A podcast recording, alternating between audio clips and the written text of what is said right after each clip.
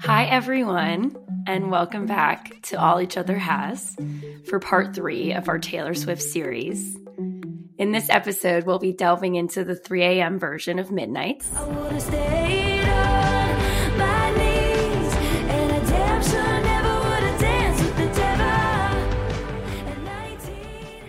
Uh, into each song there and talking about how it fits into the larger Taylor metaverse and history. Okay, so because I think that I have a preference for Aaron Dessner's production and co-writing over Jack Antonoff's, I actually love the 3 a.m. edition songs. I mean, the ones that he he did. So the Great War, I think, is amazing. I feel like it could have been on Folklore Evermore. All that blood shed, shed crimson, crimson, clover. clover uh-huh. Uh-huh. I don't know. It, it, uses like a lot of very rich imagery, um, mm-hmm. and and also you know the fact that she wrote it with Aaron Dessner is probably why it could have been on folklore or or on Evermore. I also feel like maybe this is an, a stretch, but because she's such an Anglophile, of course she calls it mm. the Great War instead of not that she would World call War. not that she would call a song World War One, but like they still call it the Great War. I think so. Well, and they they definitely the Commonwealth. I you know I was in Canada last week and they were wearing some people on set were wearing that poppy pin Remembrance Day. They just take oh, it a lot oh, more poppies. seriously. She says poppies in my hair in this song. Please say a solemn prayer. There you go. Taylor's lyricism shines as always, alluding to the Great War, British English terminology with all the language, signs, and symbols. A red poppy is a symbol from this era, a sign of remembrance due to their growing throughout the Western Front. And we survived the Great the Great War. um, I don't know. Also, the Great War was so photographed in a way that wars hadn't been previously. I mean, we talked in a previous episode about Civil War photography, but you think of all of these young people who went into World War One and what they looked like after. I don't know. That's what now I'm I'm picturing. And then I drew my curtains closed, drank my poison all alone. Maybe that's like a Romeo and Juliet reference. Mm.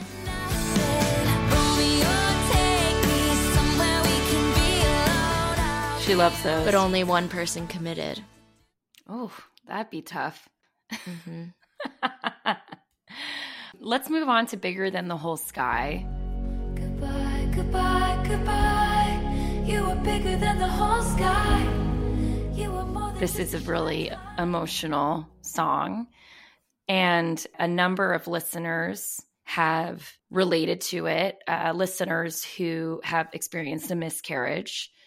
And when you, now that I have read about people interpreting it as such, I definitely see why.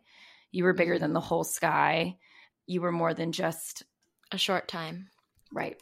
You were more than just a short time. I'm never going to meet what could have been, would have been, exactly should have been you. And she also does the could have, would have, could have, should have there.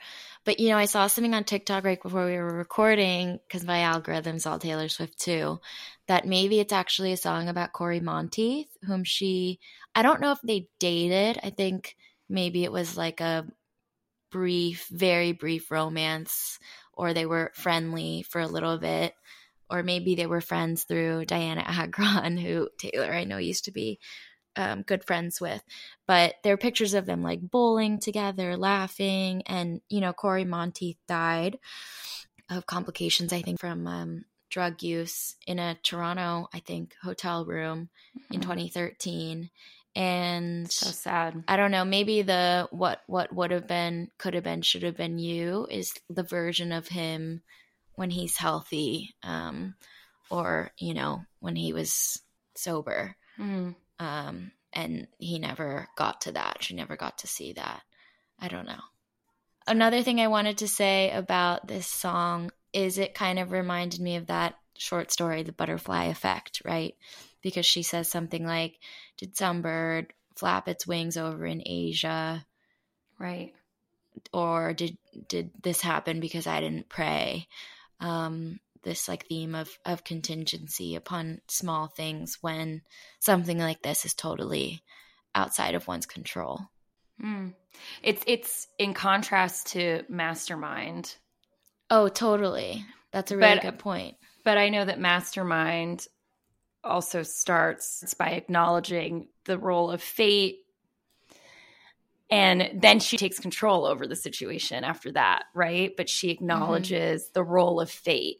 I love her. She's right. full of contradictions, you know? Right. Well, yeah, yeah, yeah. I mean, I think Mastermind, she kind of, she almost has like a God complex. Right. Um, and in this one, she's praying to some higher power. The thing she's singing to is bigger than the whole sky. Mm-hmm. Um, things are happening across the planet, and and she's trying to she's she trying no to control cre- and and like create causality where there probably isn't any. I'm right, such a cynic. Exactly. No, it's fine. I, I I totally agree. The next song is Paris, which is silly. Make believe it's champagne. I was taken by the view like we were in Paris. Kind of fun though. I mean, I don't think it's actually about Paris. It's just about, you know, it opens right with somebody relaying gossip to her. Mm. Ex friend's sister met someone at a club and he kissed her. Turns out it was that guy you hooked up with ages ago, some wannabe Z-lister, and all the outfits were terrible. She's like, actually, I didn't hear about that because I was having fun with my in my own little world. And that kind of reminded me of King of My Heart. Is it King of My Heart when she sings about we rule the kingdom inside my room. There we go. Yes. That's the line I was trying to think of. American queen, and you move to me like I'm a Motown beat, and we rule the kingdom inside my room. None of the outside really matters, and this is the same kind of vibe as as Sweet Nothing, but I think this is just like a more fun, silly version where she kind of half rhymes Paris and somewhere else, which I don't know what to make of that. But um, I don't know. Do we have anything to add about this song, Paris? No. It shows her unchicness that she calls the outfits, whether the person who's gossiping to her um, talks about the outfits being 2003 unbearable when that's like the way to dress at the moment. Yeah, I thought that was funny too. She should have said like 2009. Although, before you know it, that will be the cool thing again. mm-hmm. Um, I want to brainwash you into loving me forever. I want to transport you to somewhere the culture's clever. Confess my truth in swooping, sloping, cursive letters. Speaking of all her, the different pens she imagines the, the songs written in. Let's move on to high infidelity. Do you really want to know where I was April 29th? Do I really have to chart the constellations in his eyes? So I think it's I like this song a lot. Gosh, we really like almost every song. We're co-written by Aaron Dessner and I guess produced by him. Probably about Calvin Harris, Tom Hiddleston. And, and what was she doing on April 29th? So April 29th is a significant date because on April 29th, uh, 2016, Calvin Harris released the song This Is What You Came For. Baby, this is what you came for. Lightning strikes every time she moves. That he did with Rihanna, that Taylor actually wrote, uh, co-wrote under a pseudonym Nils Sjöberg. anyway, yeah. um, it seems it seems that part of the reason they broke up was that, I mean, according to TMZ, so not very trusted, but that was what led to their breakup. Taylor felt that Calvin hadn't given her proper credit on the song. Yeah. And then he went on this whole tweet rampage about it and how you should be happy with your new boyfriend and stop trying to take other people down, basically, calling her petty, blah, blah, blah. Right. Um, on May 1st, right, the first Monday in May, so a couple days after, after April 29th, that's where she met Tom Hiddleston at the Met Gala. Exactly. So not sorry, not May 1st, whenever the first Monday May, 2nd, May was. May 2nd. May 2nd. Um, and she danced with Tom Hiddleston. The ties were black, the lies were white, in shades of gray and candlelight. I wanted to leave him I needed a reason. Um, and some people, though, think April 29th refers to April 29th, 2012, which was Dianna Agron's circus themed birthday. And maybe that's why they're both obsessed with circuses. And also, you know, Dianna Agron, I used to check her Tumblr all the time. That was, it was something having to do with the Mad Hatter. What was it called? Um, well, she had anyways, an Alice in Wonderland tattoo. And then she and, got it covered. Yeah. And it was, it was pretty big. It's it was on her the side of her rib cage, um, and it was a few. Dianna lines. did, not Taylor. Yeah, yeah, it was a few lines from the Lewis Carroll book, and one of the one I remember was "We're all mad here" or something. Kill. Right, right. um, and you know Taylor Swift does have the song Wonderland. Didn't they tell us don't rush into things? Didn't you flash your green eyes Is that on the extended 1989? Hang on. Wonderland. Yes. Wait, this is a thread on Twitter. Wonderland by Taylor Swift and why it's about Dianna Agron. Taylor Swift and Dianna Agron, Swift Gron, were rumored to have most likely to have been dating between 2011 and 13. And there's lots of evidence to suggest this, including pictures of them where you see Dianna wearing a dress and then there's a picture of Taylor wearing, and they shared clothes. But I feel like friends share clothes. yeah, I, I Totally. Okay, so moving on. Uh, glitch. I think there's been a glitch. Uh, five seconds later, I'm fastening. I don't have a lot to say about this one, so please. Yeah, take, I mean, it also has the same kind of thing as Mastermind, in that I guess the music is supposed to mirror what the song is about. So it's sort of techie, synthy. I don't know how to how to explain. Um, machine like. Mm, mm-hmm. It kind of sounds like how I'd imagine WALL-E or Eve. Not how I'd imagine, but it reminds me of WALL-E. totally. It's a great comparison. All right, let's let's move on to your favorite song and one of my favorites too. Coulda, woulda, shoulda. Would have, could have, should have. Sorry, that one.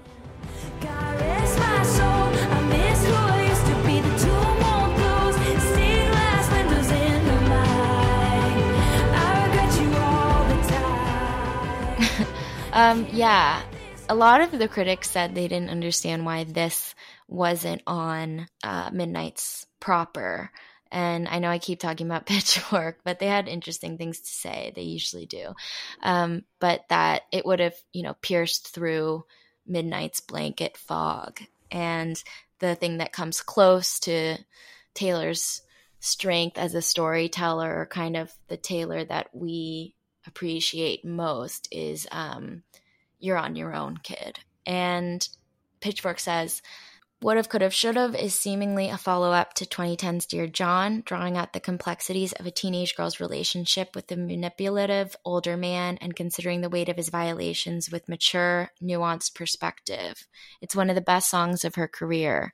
I mean, I have to kind of, I do wish that it was on the the regular album. I think it's such an amazing song. It's definitely my favorite. That and um, You're on Your Own Kid are, are my favorites on the album this song is a banger. I have to tell you. I was listening to it in the in the car today, and there's such mm-hmm. an energy about it. And the part that gives me that sense of adrenaline that certain songs of hers give, like um, that part on. I think you're talking about the bridge. Yeah, the bridge, but that part on Death by a Thousand Cuts. My heart, my hips, my body, my love. That you didn't touch. Gave up on me like I was a bad drug. Now I'm searching for signs in a haunted But I love on this song, The she Tomb Won't something. Close. God rest my soul. Win- oh, God, re- God rest my soul. I miss who I used to be. The tomb won't close. The stained glass windows in my mind. I regret you all the time. I mean, so good if she wrote it more recently, I mean, it just goes to show the emotional toll of dating someone like John Mayer, who was 32 when she was 19, the toll that it, it took on her. When I think about myself at 19, the idea of dating someone, Ellie, who is Mark's age, is so disturbing to mm, me. Especially um, someone who's like super famous and a rock star. Right, right. Um, I really like this song. I I have to be honest, I haven't listened to these to the 3 a.m. version um, or the 3 a.m. tracks as much as I have the the regular. Uh, right. But I really love this song. It's such a it's such a jam. I want to learn all the words. And I like um, that she calls him a promising grown man because you know the term is usually a promising young woman. Um, or I guess a promising young man, but more often I feel like promising young woman. Um, and then she sings, "If I was a child, did it matter if you got to wash your hands?" I mean, it's just, it's just so amazing. Yeah. And now that I'm grown, I'm scared of ghosts. Memories feel like weapons. Hmm. It's so good, and I'm I'm glad you brought up "Promising Young Woman" because uh, that was a movie that came out a couple years ago that I really didn't like. um, and I had high high expectations for that movie. And I think that the biggest problem I had with it is to me, it's really hard to root for a protagonist whose goal is to kill herself and frame someone else for her murder. It feels, it's just really, what kind of message is that saying about revenge and about karma? And to me the best kind of revenge if someone wrongs you and you know obviously anger is really hard to get to let go of. But the best kind of revenge is living your life and finding happiness again and not letting it drag you down letting it go. And that's what i think i love so much about karma and this song is that it could be really bitter right? And some of the lyrics are kind of bitter but the song overall is such a happy, hopeful one. And same same with would have, could have, should have. Do you know what I mean? I regret mm-hmm. you all the time, but it's this really upbeat song that you want to sing to in the car. I I guess I don't know. It it's so pleading and begging. The lion, "Give me back my girlhood. It was mine first. Like that's such a child like turn of phrase. Like it was mine first. Um, mm. and that's what makes it it I don't know. I find this song really heartbreaking, um, but also obviously beautiful. Mm-hmm. and also, um, you should note it's song number 19 in the oh, track list. There you go. Mm-hmm. Look at that. Okay, the final song. Dear reader. No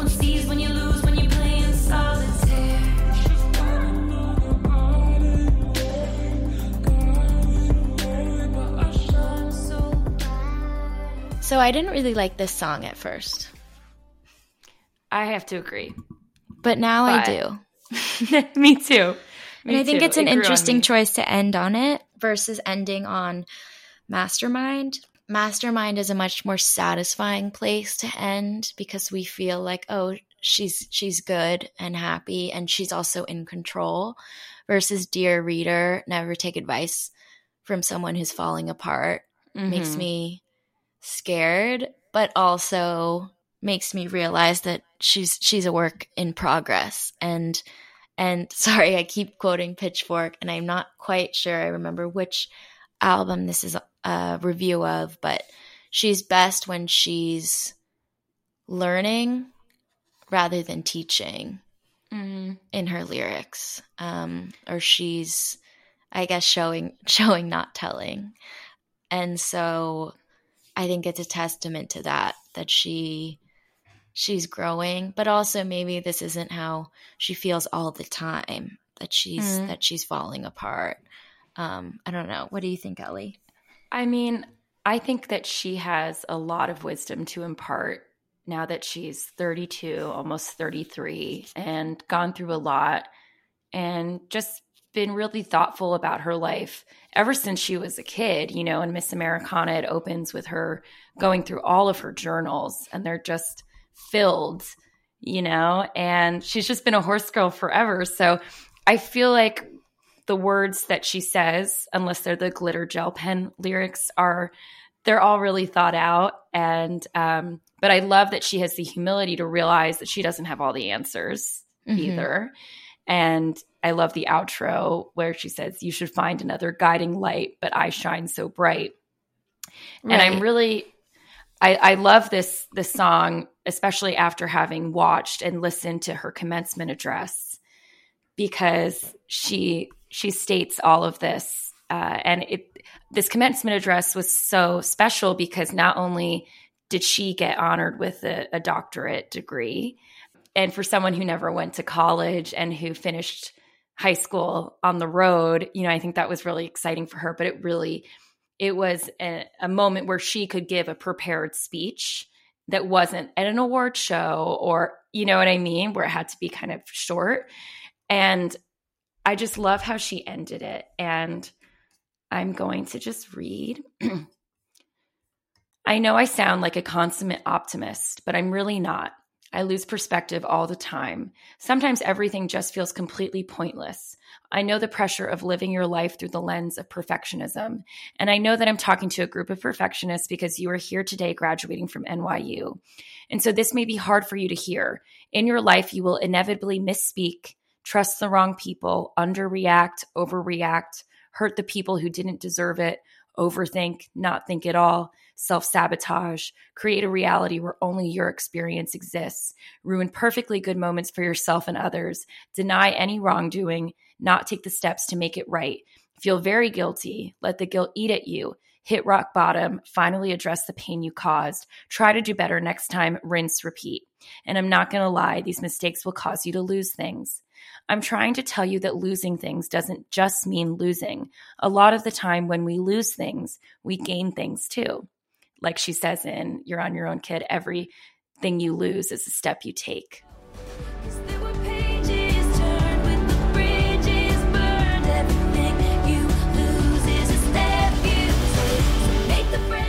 I leave you with this. We are led by our gut instincts, our intuition, our desires and fears, our scars and our dreams. And you will screw it up sometimes. So will I. And when I do, you will most likely read about it on the internet. Anyway, hard things will happen to us. We will recover. We will learn from it. We will grow more resilient because of it. And as long as we are fortunate enough to be breathing, we will breathe in, breathe through, breathe deep, and breathe out.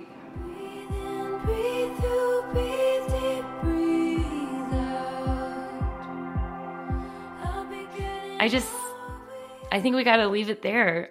And thank you to Taylor for continuing to make music that we love and that brings us together, especially you and me, Carrie. I yes, totally. love that this is something we share. I think some of my happiest memories are being in the in the kitchen um, in East Hampton, cooking and listening, or to, driving around. Also, yeah, and feeling like the world is just us and Taylor oh, really? in our little house and it's it's it's a it, her music represents a place of safety for me. And That's beautiful. um, i feel the same. me well i love you so much and thanks for I love you too. if only she had a sister. I know. I know. And um it's just it's such a fun fandom to be a part of and i most of the so, time. Sometimes most of the time. sometimes really they're literally insane. Like analyzing the way she's holding her hands in every one of those midnights mayhem with me video i mean next level stuff. Well speaking of the taylor swift fandom swiftydom whatever you want to call it we have a couple questions from some dedicated listeners. Here's the first one. My name is adriana. I'm ellie and carrie's friend and I have loved listening to the series on All Each Other Has about Taylor and this album. I say all the time that I feel so lucky to be a young woman in the era of Taylor Swift because it's such a great community and sense of connection I have with people I know and people I don't. I also think that this era in particular is really fun because of TikTok and there's so much added content. It reminds me of the Tumblr era. I wasn't really into TikTok during Folklore and Evermore, and also those two albums were just more subdued and they didn't quite match how I was feeling about life at the time. So even though I love them, they didn't have the resonating impact that Midnights is having to me. I've always said that my favorite album was 1989. It came out my senior year of high school and it just perfectly matched. I always said that it felt like I I could bottle up how I felt about a specific era of my life and turn it into an album. And I feel the same way about Midnights. Uh, I'm 25. I live in New York. I'm not in love, but I'm in love with my life, you could say. And I'm so happy right now.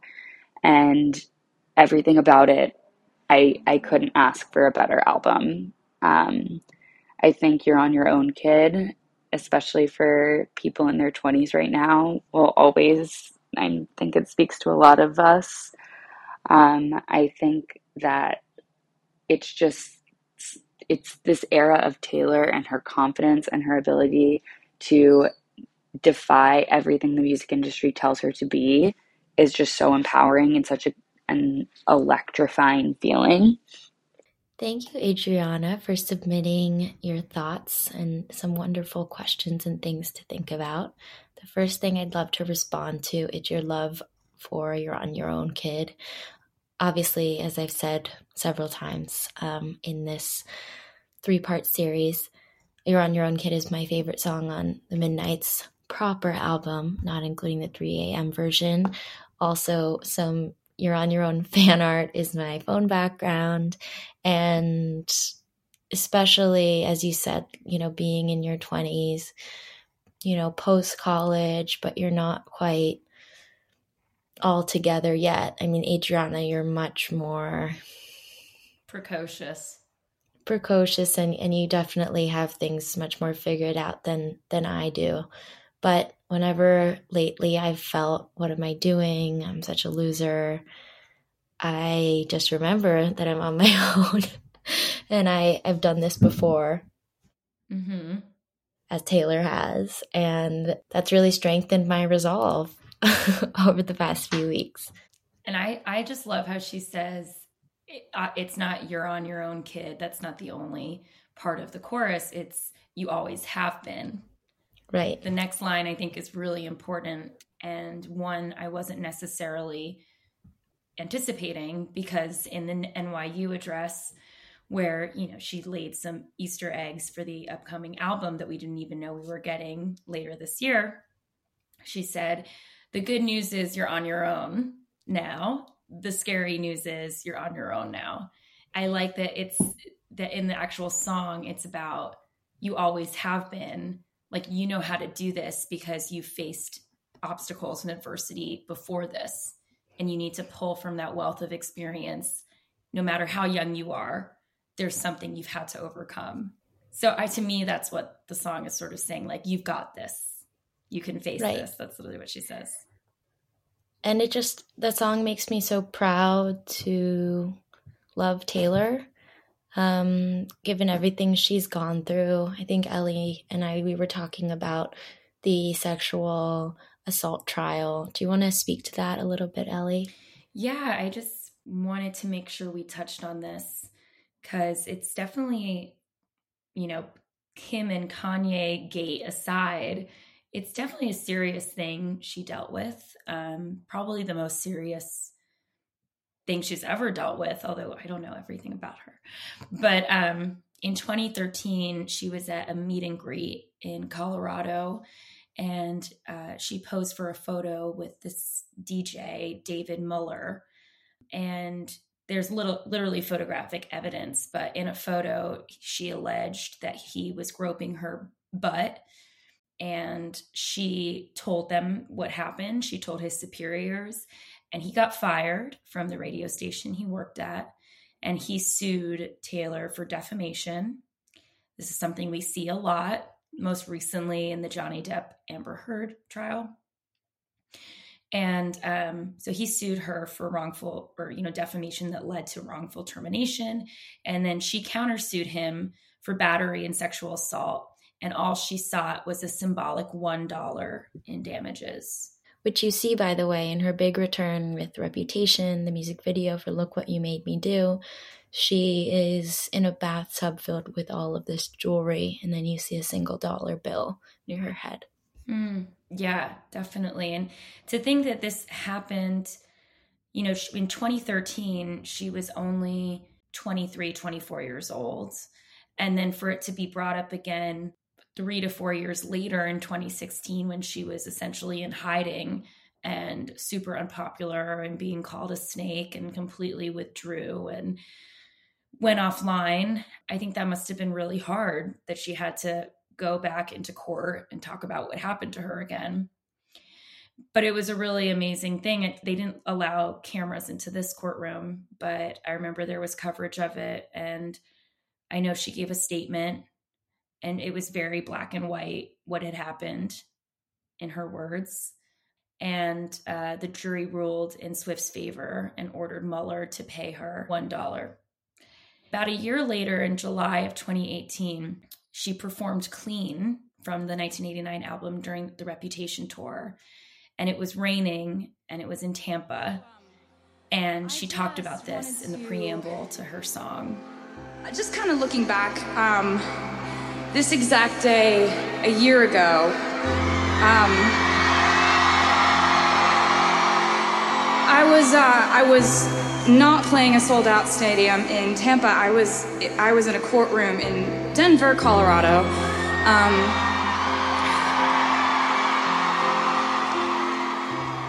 honestly, I, I was there for a sexual assault case, and this day a year ago was the day that um, uh, the day that the jury sided in my favor and said that they believed me. I think Clean took on such a deeper significance after I watched that performance on YouTube because it wasn't just about a relationship that she needed to kind of, you know, wash away. It was about an experience and sort of feeling reborn through speaking her truth and standing up for herself. And it's, you know, it had this regenerative power for her. And I feel like that's at its best what art does and I think what she said, you know, before she started singing it, saying, you know, I believe you. I think that was just, it was really moving and important.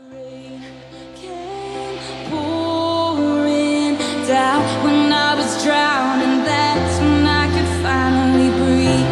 And by morning, gone was any trace of you. I our next question slash commentary comes from our friend Elizabeth, who's a loyal listener of the pod and obviously a big Swifty. Hey guys. Um, this was a really great episode, perhaps one of my favorites of your um, canon so far. I think it was really meaningful for a couple different reasons. I want to I want to not overlook like the sisters singing Death by a Thousand Cuts together and just like how special and sweet that is in terms of like not only bonding with your friends Ellie from Yale but also just like between each other and connecting on that level just like the relationship between the lyrics and just sort of sharing that between sisters is something really special and I don't think that's necessarily unique to a bunch of now different families and it's just um, a very cool lens to look through It's So really enjoyed that. I would have loved to go through more of Lover. I think Ellie touched on it a little bit with False God and Afterglow. Um, and just maybe also to sort of this change from reputation to rainbow and not necessarily exactly sure sort of like whether it was a marketing play or actually just sort of her feelings and how she was going to portray herself um, to the world again, and um, would have loved to hear a little bit of that as well. But but truly, this was a really mesmerizing episode. I really enjoyed every single um, thing that you guys said, and I'm probably going to listen to it again after I listen to Death by a Thousand Cuts. Okay, love you both. Elizabeth, thank you so much for calling in and being a loyal listener and a lifelong friend. We love you. Thanks for your kind words about, you know, hearing us sing the bridge of Death by a Thousand Cuts. And I think there's something very sisterly amongst actual sisters and just friends that happens when Taylor is part of the conversation. In terms of your question about the the, the switch or evolution from reputation to lover, which sort of sta- you know stand in stark contrast to each other. I think sure maybe some of it was a marketing play. I think with Taylor it's it's probably impossible for her to do anything without that layer of you know of optics to it and how this is going to sell because she is a businesswoman and she is a brand. But it felt to me like she found someone while she was recording reputation. She found joe because call it what you want was very much about him and king of my heart. And it felt like it was the beginning of something new in reputation. I think there are glimmers of hope and optimism in that album, even though you have a lot of, you know, the hardcore black and white reputation print, look what you made me do kind of vibe, a, a revenge story. But there are these really beautiful songs. Call it what you want, I think is so lovely. Yeah, and I think to have the last song on Reputation be New Year's Day, which is so hopeful and is sort of a precursor to I used to think love was burning red, but it's golden. you know, I want your midnight, but I'll also be cleaning up bottles with you on New Year's Day. Please don't ever become a stranger whose laugh I could recognize anyway. Yeah, I think that with songs like that, Reputation has a lot of glimmers of hope and joy. And I recently saw the the new Noah Baumbach Greta Gerwig movie called White Noise, which is based on the 1985 book by Don DeLillo. And I just love this quote from it, which is Out of some persistent sense of large scale ruin, we keep inventing hope. And I think that reputation, ha- you know, there's a sense from the way it's marketed that it's this very heavy, angry album, but there are amazing songs on it that just represent falling in love, the joy of that, the hope that that comes with new love. And that's when she was falling in love with Joe. And so I think you really feel that. And then the segue to Lover, you know, I, I think that that's a continuation of that with songs like Daylight, obviously, what a life affirming song. And then more more fun songs you know i think he knows or london boy which i know is a little silly but just some more lighthearted things. Um, i think that starting the album with i forgot that you existed is just was really fitting for that album. Just you know you were once living right. rent free in it my stands mind. in stark contrast to look what you made me do. Right. And so if you look at all the songs on Lover, I forgot that you existed is sort of like, let's cleanse my mind, get rid of the negativity. We're now, you know, dip dyeing our hair pink and wearing pastels and this is our new vibe. And then you have Lover, which I think is a really beautiful song. Um, the Archer, Miss Americana, Cornelia Street. So I think all of these songs really had to do with her falling in love with Joe and being in that relationship and feeling safe for the first time in a while. And it wasn't a coincidence that the Netflix documentary, Miss Americana, sort of came out in tandem with Lover. I mean, it came out a few months after Lover, but the documentary was following her recording Lover. You know, there's this great moment where she gets off stage and Joe's waiting for her and you just get the sense that this is where she's at in her life and it's it's a much better place than before and that concludes our taylor swift triptych I don't know, ekphrasis? No. Um, three part series. Let's just keep it simple. Um, thank you so much for sticking around. If you're still here, you're probably a major Swifty. So I definitely respect you. Um, thank you again, Ellie, for doing this with me. It was really special to get to talk all things Taylor with you. And I know our conversation will continue probably via text and TikTok for the rest of our lives. well, maybe not the TikTok part. I don't know. But let's hope and pray that we can finagle tickets to the Eras tour. Yep. Tree Paine, please, Please. help us, please, please. Um, I just wanted to say this was so fun doing it with you. I've wanted to do this for a really long time, a retrospective on Taylor and sort of look at her entire discography, you know, and put it into the context of the time in which it was written and how the songs interact with each other. Because I've just never followed an artist, you know, who is so self referential and sort of creates a metaverse like we talked about. I mean, it's just so fun to be a part of. And I'm really glad we took the time to to go through the new album, talk about her entire collection of songs, and I absolutely love doing this with you. but Ellie, real Swifty test. Do you know the lyrics to "I'd Lie" or "I Heart?" Question mark. No, and I'm so Wake mortified. up, smell the breakup. Fix my hair, put on my makeup. Another mess I didn't plan. Wait, I don't even know the words. Honestly, it sounds like a banger. na, na, na. Got an I heart question mark written on the back of my hand. She's got to release Or- that. And I could tell you his favorite color's green. He likes to argue. Born on the 17th, his sister's beautiful.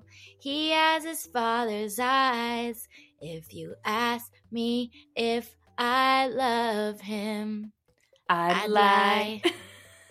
I think I have heard that one. Okay. Well, you have some homework to do. Seriously. Right. I just wanted to thank everybody for hanging in here with us. And I think that Taylor's NYU address is one of the best things I've ever read. And I think we can all learn a lot from her about how to embrace Yes. every part of ourselves, even the flaws. And Even the anti hero, and to think dialectically, right? yeah. we just came from a family therapy session. So dialectical thinking is certainly on our minds. but thank you for listening. We love you. I love you, Carrie. And I could tell you his favorite color's green. He loves to argue. Born on the 17th, his sister's beautiful.